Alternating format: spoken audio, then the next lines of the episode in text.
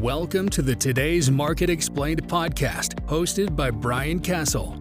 Brian has been a financial advisor for over 35 years and is the founder of Four Star Wealth in Chicago. He will be sharing the most important investment opportunities out there in ways that are easy to understand and hopefully even easier for you to benefit from. Brian will also be interviewing subject matter experts who can give insights into new and exciting investment opportunities. To see all the best video highlights from every episode, please follow at Today's Market Explained on TikTok, Instagram, and YouTube. Now, on to the episode. Hey, everybody, welcome back to Today's Market Explained uh, podcast and video series and media event by Four Star Wealth Advisors.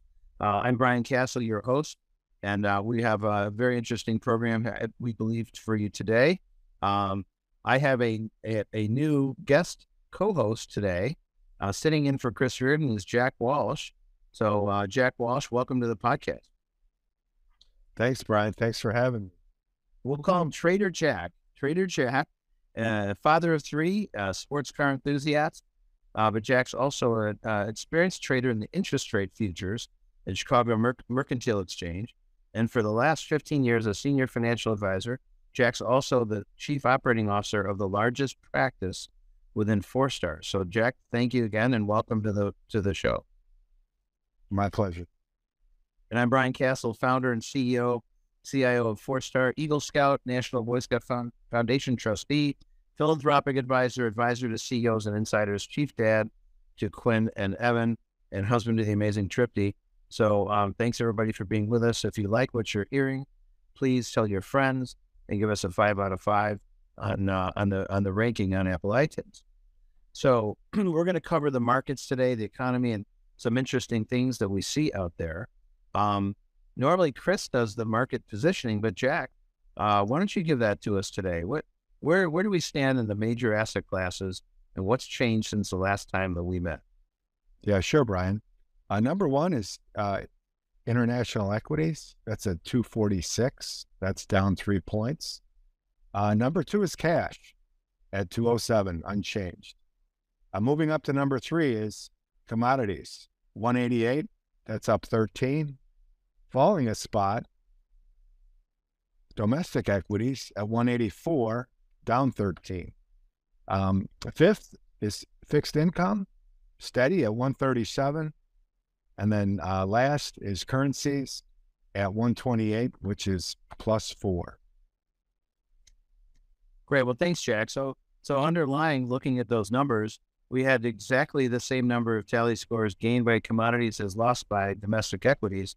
Um, we'll examine that, and then two of them were unchanged. We don't see that that often. There's usually some kind of movement, relative strength between the others, but um, the domestic equities, the banking stocks, were were weakened be, by the Silicon Valley Bank discussion, which we're going to talk about, and then precious metals rose. Now, those who have been watching in the last year, last year we had a very big commodity rally, and that was uh, one of the reasons uh, for one of our great performing portfolios is we had positions in commodities, oil, and grains. But precious metals didn't move last year, but now they're moving this year, and that has to do with confidence. It has to do with the banking system. Uh, Jack, um, you've noticed uh, also very high volatility in the bond prices, right? Yeah, Brian. We saw, um, you know, we saw the worst year ever in uh, fixed income last year, um, down uh, twelve percent, right? And what changed with the uh, banking crisis? Remember, we had the Fed um, out there convincing the market that the terminal rate, where where would Fed funds eventually get to? You know, and some people were thinking six percent, right? Well, as soon as the banking crisis hit, you know, you had two-year notes up at five percent, right? Um, and they fell towards 360. So that perception about what the Fed would be able to do to squash inflation changed, right? And it changed drastically to the point now where uh, people doubt that they could even go one more time. If you look at the Fed funds futures, and actually predicting by the end of the year, you could see rates on the short end fall back to 4% from 5% now. So you had a big change in interest rate perceptions, which starts to weaken the currency and it starts to lift commodities, and especially precious metals, because that is insurance. Precious metals are seen as, you know, systemic insurance. So, well, it's interesting. Um, Jack, I, I, have up on the uh, up on the screen uh, a chart that I've had once before on the today's Market Explained program. It's a chart showing the 2022 returns between the stock market and the bond market. So each dot, if you're looking at those who can see on the screen, um, be on one of the video series, uh, you can see that there are most of the dots are in the upper right quadrant, which means the stock market was up and the bond market's up, and that's the normal state of action. There's a few uh, dots in the box that says the stock market's down, but the bond market's up. There's a few dots in the box that says the the bond market's up, but the stock market's down.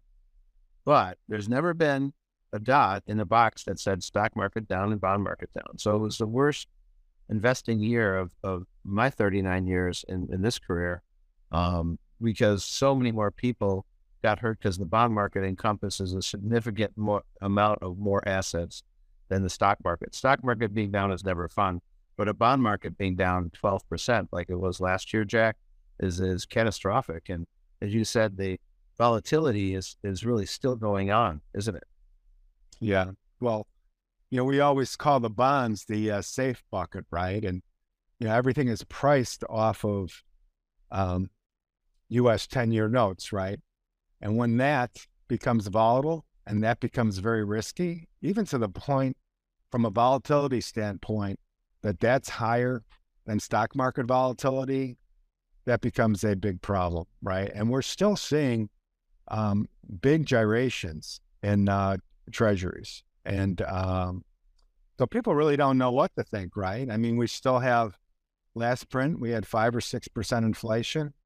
Uh, and then we have this growing, um, you know, banking crisis.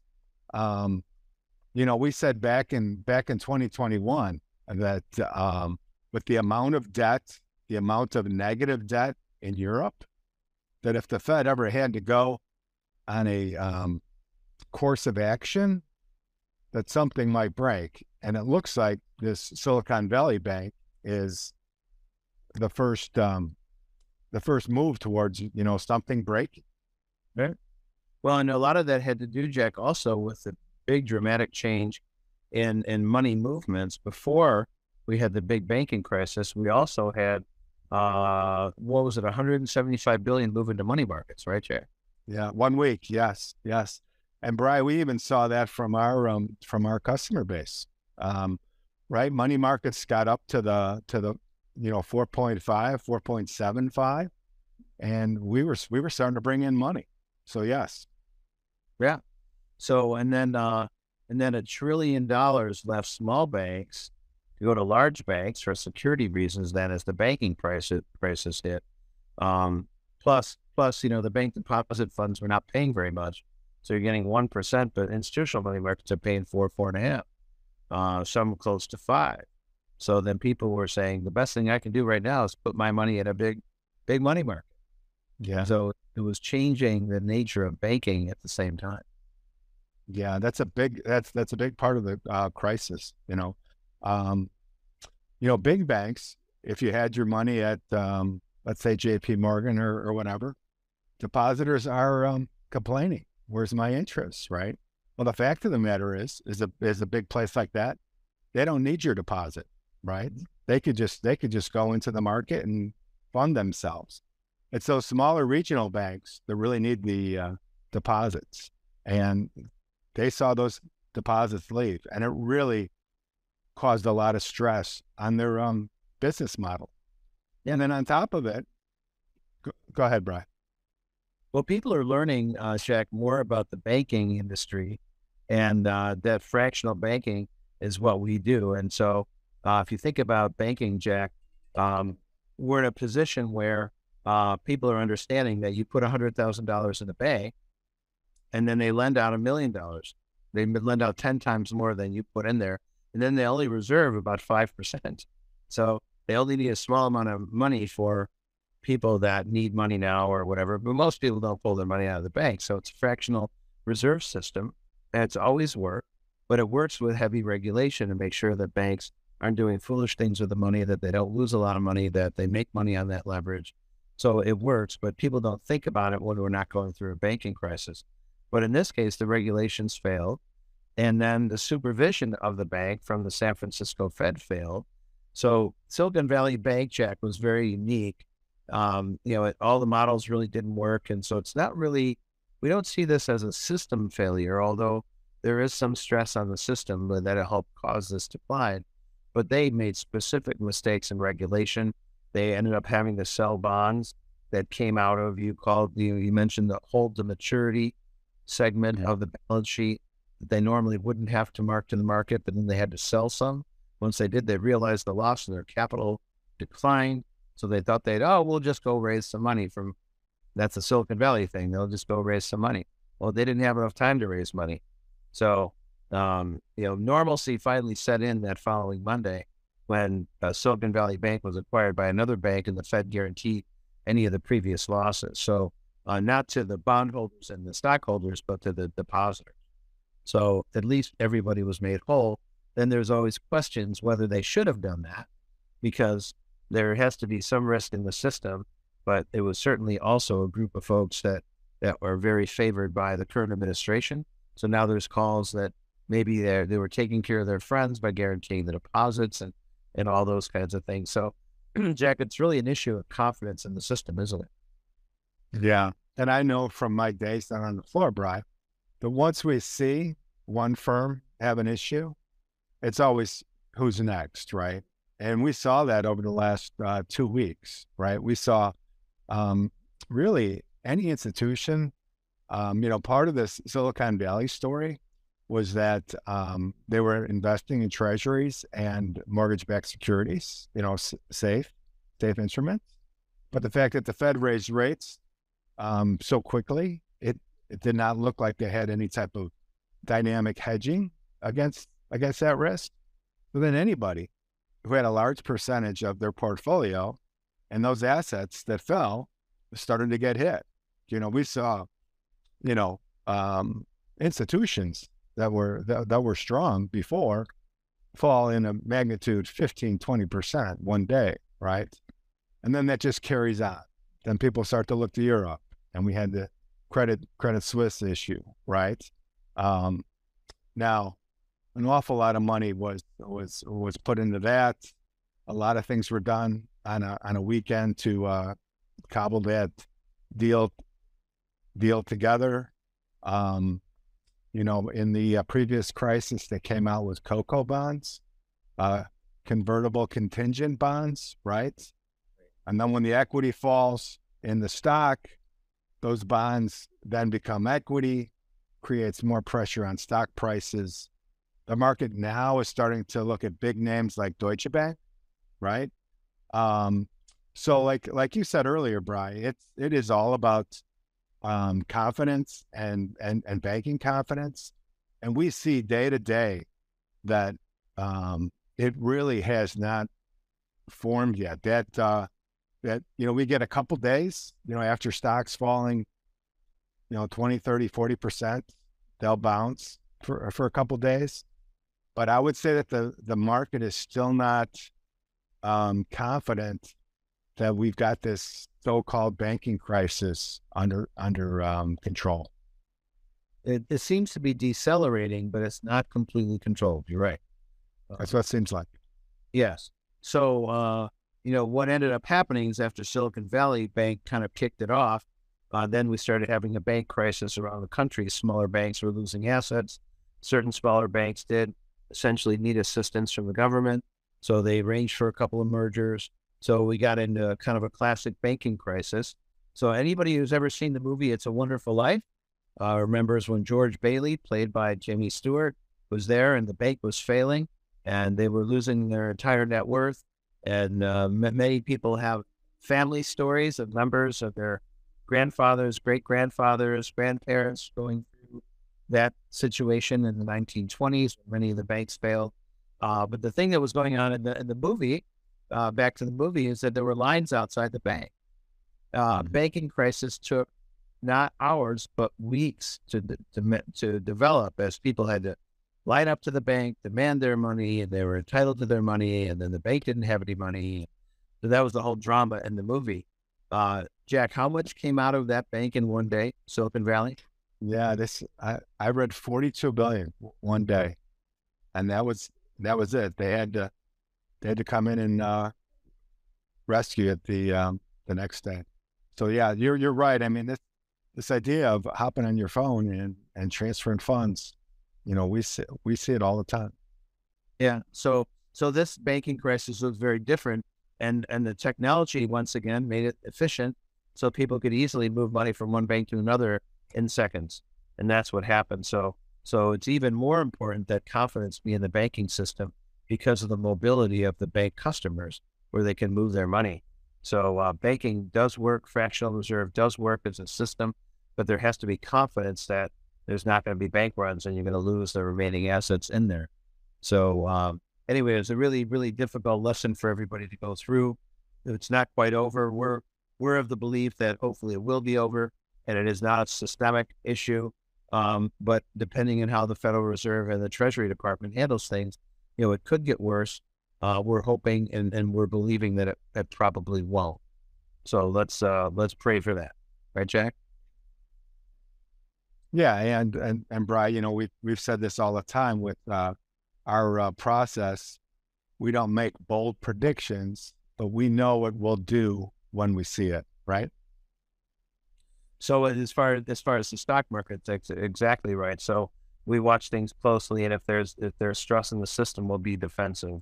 We'll talk a little bit more about that later on. But you're right. Our, our process is designed to minimize the damage on the downside to all assets, whether it be bonds or stocks or commodities or anything.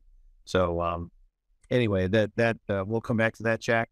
So um, the Fed has been working now for over a year to raise rates to ward off inflation, this terrible inflation. That you know, if it was easy and clear and understandable, it the, the Fed could act without without a whole lot of controversy. But the Fed has been blocked all year by some numbers that the federal government was sending out that were confusing and different than the other household surveys.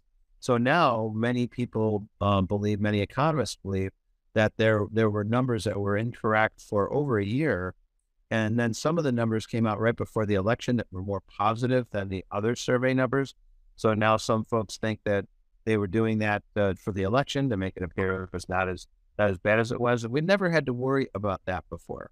Uh, we've always felt that our numbers coming out of the Federal Reserve and the Labor Department were honest and straight. So now there's some question and concern about that uh, because then Biden gave a speech right after a really good number. So it seemed like almost a setup. So um, we'll see. Um, the key is confidence in the system. And now that we're going through this banking crisis, uh, we had the same issue back in 2008. The Federal Reserve had to guarantee deposits for a period of time. So we might need a federal guarantee again for a while. And if folks think back to the 1979 to 1981 era, back when interest rates were spiking, also the Volcker Fed was getting very, very aggressive and raising rates. But we had banks failing back then. Uh, we had all kinds of things exploding, just like we're having now. We had two major world Western countries, uh, Japan and the UK, had a had a currency crisis at some point in the last six months. We also had, as you said, Credit Suisse blew up last fall, and then it finally got taken over. The final blow up was this past week. So uh, there's been a lot of damage to the financial system, but it really was the same thing we saw in the 1979 to 1981 period. Uh, the Volcker Fed had to slow down, and now, of course, the Powell Fed has to slow down uh, now as well. So it's a real stressful time, Jack. Yeah, Brian. Um, I would just say from a, from an interest rate standpoint, right? Um, for years and years, we've talked about the Fed put, right? And basically, the the Fed put is, you know, that when things start to break, uh, the Fed will step in to support asset asset prices. You know, mm-hmm. um, now uh, I don't think there's ever been a more difficult spot here that we have five or six percent inflation the Fed would like to continue to raise rates. They don't want to. They don't want to break the system, right? And you you actually have people saying, "Whose fault was it? Was it regulation? Was it this? Was it was it that?" You know, we kept rates too low for too long, right? uh, and it was able to to build up these um, excesses. Right. Uh, what I'm telling you now is, once again, the markets that I used to used to work in are now predicting that they're very close to stopping. Uh, highly likely that they'll stop, and by year end, you know, we could see short term rates go from five percent to four percent. Right. And I think the nail in the coffin would be if we had one of those sell offs that you and I have seen over our 30 years, where it really shakes the confidence of the daily investor, and you get that you get that flush down, um, and then that then that big snapback. Exactly. Well, sweet. Uh, that's a good segue, Jack. Speaking of the markets, you know, we talk in terms of okay, banking crises and everything else, but what does that do to the financial markets that we operate in for our clients every day and our investors and individual investors? So we have to say we want to protect uh, the assets on the downside, and we have a process to get there. So we have to ask ourselves: Has the market already bottomed, or are we getting ready for another big leg down, Jack? Like you were suggesting, that if things get worse and the market goes lower, uh, then obviously uh, we're going to have a a worse asset destruction in the market and go down another 15 to 20 percent from here, perhaps. So have we bottomed? The S&P bottomed at 37.94 last October. We're about three or 400 points above that now. The Dow uh, bottomed at 31,429, and we're about a thousand points above that now as well. So we haven't broken the lows of October. But if the numbers come out and they're weaker, and the banking crisis gets worse, that will affect uh, the ability to lend. It will affect a lot of things. And so we will probably see those things go lower. But then the question always is bad news, how does the market react to it? Sometimes the market's already reacted to it. And the mm. cat, you know, the, the, the cat's out of the bag or the horse is out of the barn, if you will. And then instead of going down at bad news, the market goes up. And that that's a way you can you can see and somewhat of a signal that maybe things are over, Jack. Don't you think? Yeah, I, I do, Brian. You're uh, the, the old trading adage is never, never fight the Fed, right? Um, and as I said earlier, the market wants the Fed to pivot, right? Um, now I don't know if things have to get worse. I mean, I I think the one of the uh, underpinnings of the market for for the year is that um, people have seen this slowdown coming. This is the most talked about recession ever, you know, possibly. Um, we've had market indicators tell us that from past history, recession is uh, coming. The market will be very happy when the Fed pivots, when the when when when inflation starts to fall, or the Fed says we're not going to go to two percent, three percent is going to be fine for now. Um, I think you're absolutely right. We could have a very big market rally for sure. Exactly. So we have what we call the four star protection plan, and that's a series of signals that we get that will give us the the the the, the signal to go to more cash to get more conservative. We've been holding that money in that you know high yielding expensive uh, money money fund, which is great. right. People have been getting a four point seven yield, um, but we last year because of the volatility of the market, we had to go to maximum cash, which is the fourth final signal jack. If you remember, we had to do it twice. That's the first time I ever had to go to maximum cash twice. And in my 29 years of, of running portfolios in this fashion, we've only gone to maximum cash seven times and we had to do it twice last year. We are not at maximum cash levels right now because we've had a rally off the bottom. But if we see more deterioration, we could be at maximum cash again certainly if we broke the previous lows, those signals would most likely turn. So, um, you know, we are prepared to take the action we need to to protect portfolios, but it certainly won't be a fun time. We'll be avoiding loss. We won't be making a lot of money, but we'll be avoiding loss. But there is a silver lining, Jack. So even even if we have uh, a bad market, the good news is that there is no, no such thing as a perpetual bear market all markets bottom and eventually go back up. And the other good news is that 80% of the time, when the stock markets in America have had a very bad double digit down year, like last year, 80% of the time the next year is up. So while we're getting close to going negative now in the market, we may go lower and be negative for the year. By the end of the year, there's a really good chance that we'll have rallied in anticipation of a recovery, and then the market will be hopefully up for the year. So the odds are with us, Jack. Yeah, I would like to. I would like to mention one of the things that um, that I've said when I when I first got here is that um, you never invest for the end of the world because it only happens once, right, Bry? And That's we right. used to we used to we used to say that all the time because we saw so many things bad, you know, happen through the through the eighties and nineties. And clients would get me on the phone, Jack, don't ever invest for the end of the world because it only happens once. Right. Well, and then of course the definition of uh, crisis is the same in Chinese. That means opportunity.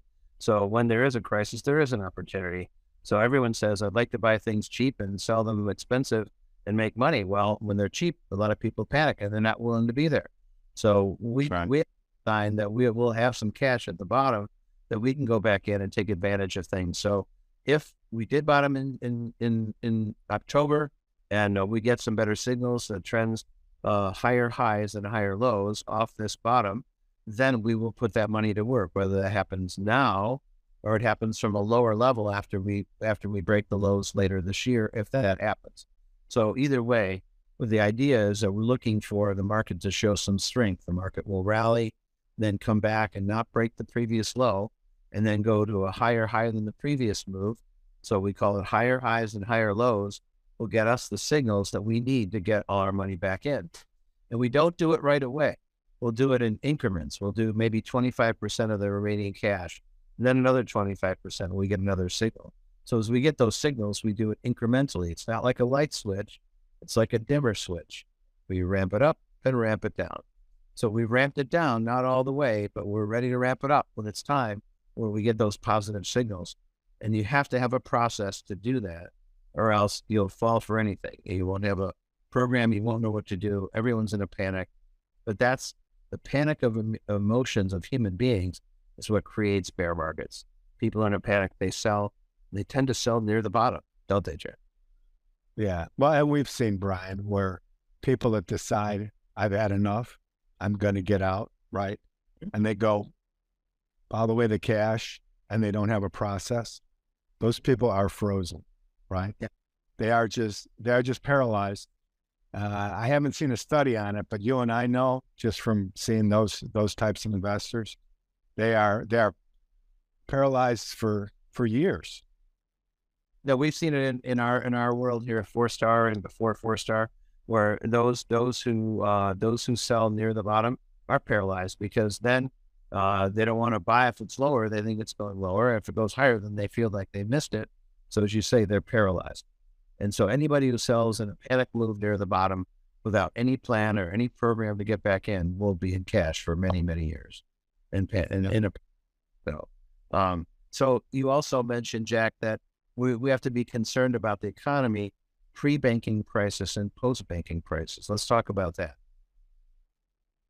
Yeah. Um, you know, we've we've started to see a well, let's put it this way. The data in the first quarter was not that bad, right? We don't know if it's not bad because of seasonal adjustments. One of the things that was going on in the first quarter is you still had relatively um, easy financial conditions, right? You could you you could you could still get a loan, right? The data that we're starting to see post banking crisis, they're saying that credit card activity fell off fell off a cliff, right? Mhm. And what's what's what's difficult for the Fed right now is not only have they raised rates, but now these financial institutions credit standards are going to get very very tight, right? So even though the Fed, you know, may pause here, it's still not going to be easy to um, get credit. So whereas before you had rising rates, but you had relatively easy financial conditions, you're going to get a tightening of financial conditions, which can make the slowdown more drastic, right? So I would say that the numbers that we saw before the banking crisis, fine, right? Now, what's going to happen over the next two months? So, So we'll see. Yeah. we we wait. So um, another another uh, conflicting issue is while there are many negative things happening in the economy, we're also seeing other cross currents. Like Jack, uh, you know, most folks recognize it's very hard to travel right now. Everything's very expensive. The hotels are full. Uh, my wife mm. booked overbooked flight the other day. We haven't seen that in a long time. Uh, so there's a travel boom on that has now exceeded the record levels of 2019, which was the biggest travel boom in American history. It was in 2019. So that's happening. And also there's a restaurant boom. Even though consumer spending in aggregate is slower, there's a restaurant boom going on right now to rival any restaurant boom we've ever had. So while we're having all layoffs and all these other negative things in the banking crisis, we're also seeing a boom in some other areas. So that that's a signal that maybe the recession won't be as bad as everyone fears that we're going to have a recession. We're probably already in it, um, but we'll we'll hope because of those factors that it's not as bad, and the markets may have already bottomed, or if they haven't, they'll bottom very very soon, and then we'll be hopefully over with this as the market and the economy anticipates recovery. That's what we need. There's a sense of renewal, uh, and and the the animal spirits, Jack, the the way America you know operates. Uh, then people get hired, businesses grow, and that's the normal state of play in an economy, a capitalistic, free economy like America. Yeah, I agree, Brian. Um, yeah, let's just hope that, um, like I say, I would, I think the market would like to see banking, banking stabilize, right? Uh, it is, it is odd that you know we're gonna, we're likely gonna see some, some jobs numbers where we actually lose jobs that's going to be a good sign for um, for interest rates. Um, but yeah, nobody likes to see. Um, and you're right, restaurants, uh, flights, you know, travel. Um, so I am always I, I am always hopeful for sure. So Jack, um, and, and we switch to other things we see out there besides the economy. Um, we're seeing uh, the the federal government has been playing around with our Strategic Petroleum Reserve. You know a little bit about that. Yeah. I mean, I, I, I saw a chart and it hasn't been this low since uh, the 1980s, right? Um, and and and what's what's concerning is that um, the reason for the sale, sure, inflation, high food prices. Nobody wants to pay pay more for their food, and you know, energy is a big big cost in transporting food and, and everything like that. But, um, you know, I would say with other geopolitical s- situations, I think we should be filling it up and, and, and not, not at um, all time lows. But I, you know, Brian, I, I think that from the beginning, this energy transition um, was done in a not so well thought out fashion. Okay. Well, hopefully they figure that out. We need to maintain our energy stores. We need to maintain our strength. We have met plenty of enemies on the world stage, China and others uh, in, in countries that don't like us. Uh, either they're jealous of us or they just don't like us. Either way, uh, we have to be the leaders in the world commerce and maintain that leadership. So um, anyway, we'll see what they do with the Strategic Petroleum Reserve. A couple other quick things, Jack, before we end it today. Um, there seems to be a new recognition of the invasion of tipping in our society. And I want to mention a little bit about that. Um, everywhere you go, you're asked for a tip. It used to be you'd go to the restaurant, Jack, and you you know you tip your waitress, and uh, it would be uh, fifteen percent is kind of standard. The twenty percent if they did a good job, less if they didn't, kind of thing, right? A standard program. But that was for people who weren't making a lot of money, and they really survived on tips. So some folks who are good and hustlers can make all kinds of money in the tipping world. But now you go to a uh, retail store and uh, then then you have it on your app and they have a, a place uh, to tip your staff and tip. So everybody's asking for a tip and then everyone can see your tip. So it's one of these things where um, if, if somebody will give me a tip, you'll take it. But now they're setting it up with technology to get tips from everybody. So there's this tipping explosion and everyone's like, "Wow, wait a minute! This is a little getting a little out of control here." Uh, there are tip jobs and not non-tip jobs, and if you're getting a good salary or a good hourly wage, you don't really need a tip, do you? Um, you're not already now working for tips, So there's a backlash now of people who are not tipping uh, the way they used to. And the person behind the counter at the coffee shop is paying, getting paid an hourly wage or a salary. So they are probably not going to get a tip, yet the waitress would get a tip because that's a tipping job. So there's some recognition now that um, tipping is kind of coercive and we need to go back to the way things were where we tip the people who are tipping jobs. And just because somebody asks for a tip, because there's you're standing there and you have money doesn't mean you give them a tip. So, so it, it's kind of one of these uh, cultural things that have changed, and I think there, you know, there's a, a number number of articles about how there's a backlash about tipping. So, um, but I've always uh, lived by the credo that if you do have good service, tip big. That way, you make sure you get good service when you come back. Right? Sure, I agree. So we'll, and there's a lot of cash out there, Jack. So a lot of people have a lot of cash to tip. Um, and then one one other thing, just a totally different subject I wanted to mention. Um, there are certain people who have been on this earth who contributed in a major way to the success of America. And while he wasn't a president or a senator, uh, Gordon Moore was the founder, co-founder of Intel, and he's famous for what's known as Moore's law. That the and the Moore's law said the speed and number of transistors doubles every two years in the technology industry.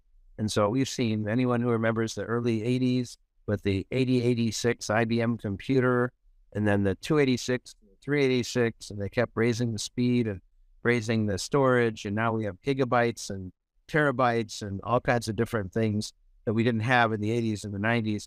So technology has really been the efficiency that in many ways has driven the American economy and kept the efficiency uh, going for America that other countries didn't have. Now, of course, the rest of the world is gaining steam in that area.